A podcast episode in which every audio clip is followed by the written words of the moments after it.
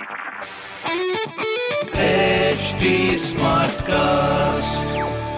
आप सुन रहे हैं एच डी स्मार्ट कास्ट और ये है लाइव हिंदुस्तान प्रोडक्शन हाय मैं हूँ फीवर आरजे शेबा और आप सुन रहे हैं लखनऊ स्मार्ट न्यूज़ और आज मैं ही दूँगी अपने शहर लखनऊ की ज़रूरी खबरें। सबसे पहली खबर ये है कि अपनी राजधानी लखनऊ में मेगा वैक्सीनेशन कैंप में बनाया गया है एक नया रिकॉर्ड।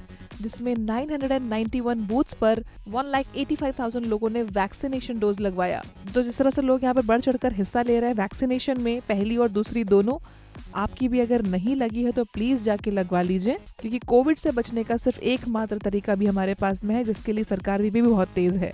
अगली खबर यह है कि लखनऊ शहर में परिवहन विभाग द्वारा जो बैन हॉर्न्स और साइलेंसर है उसको यूज़ करना लोगों के लिए बहुत भारी पड़ सकता है जिसके लिए परिवहन विभाग सख्त कदम उठाने जा रही है। वैसे भी हॉन्किंग रोड पे ज़्यादा करना ज़रूरी नहीं है बहुत ज़रूरी हो तो ही यूज़ करे हर वक्त हॉर्न नहीं मगर हाँ कुछ साइलेंसर्स और कुछ हॉर्न्स जो कि बिल्कुल स्पेशली बैन है, उस पर ध्यान दिया जाएगा कि अगर ये सुनाई दे गया तो भाई साहब, दिक्कत में पड़ सकते हैं आप। और अगली खबर है कि Lucknow university students welfare scheme and Karma Yogi scheme में चुने गए स्टूडेंट्स के लिए एफिडेविट जमा करने की लास्ट डेट 5 अक्टूबर तय की गई है।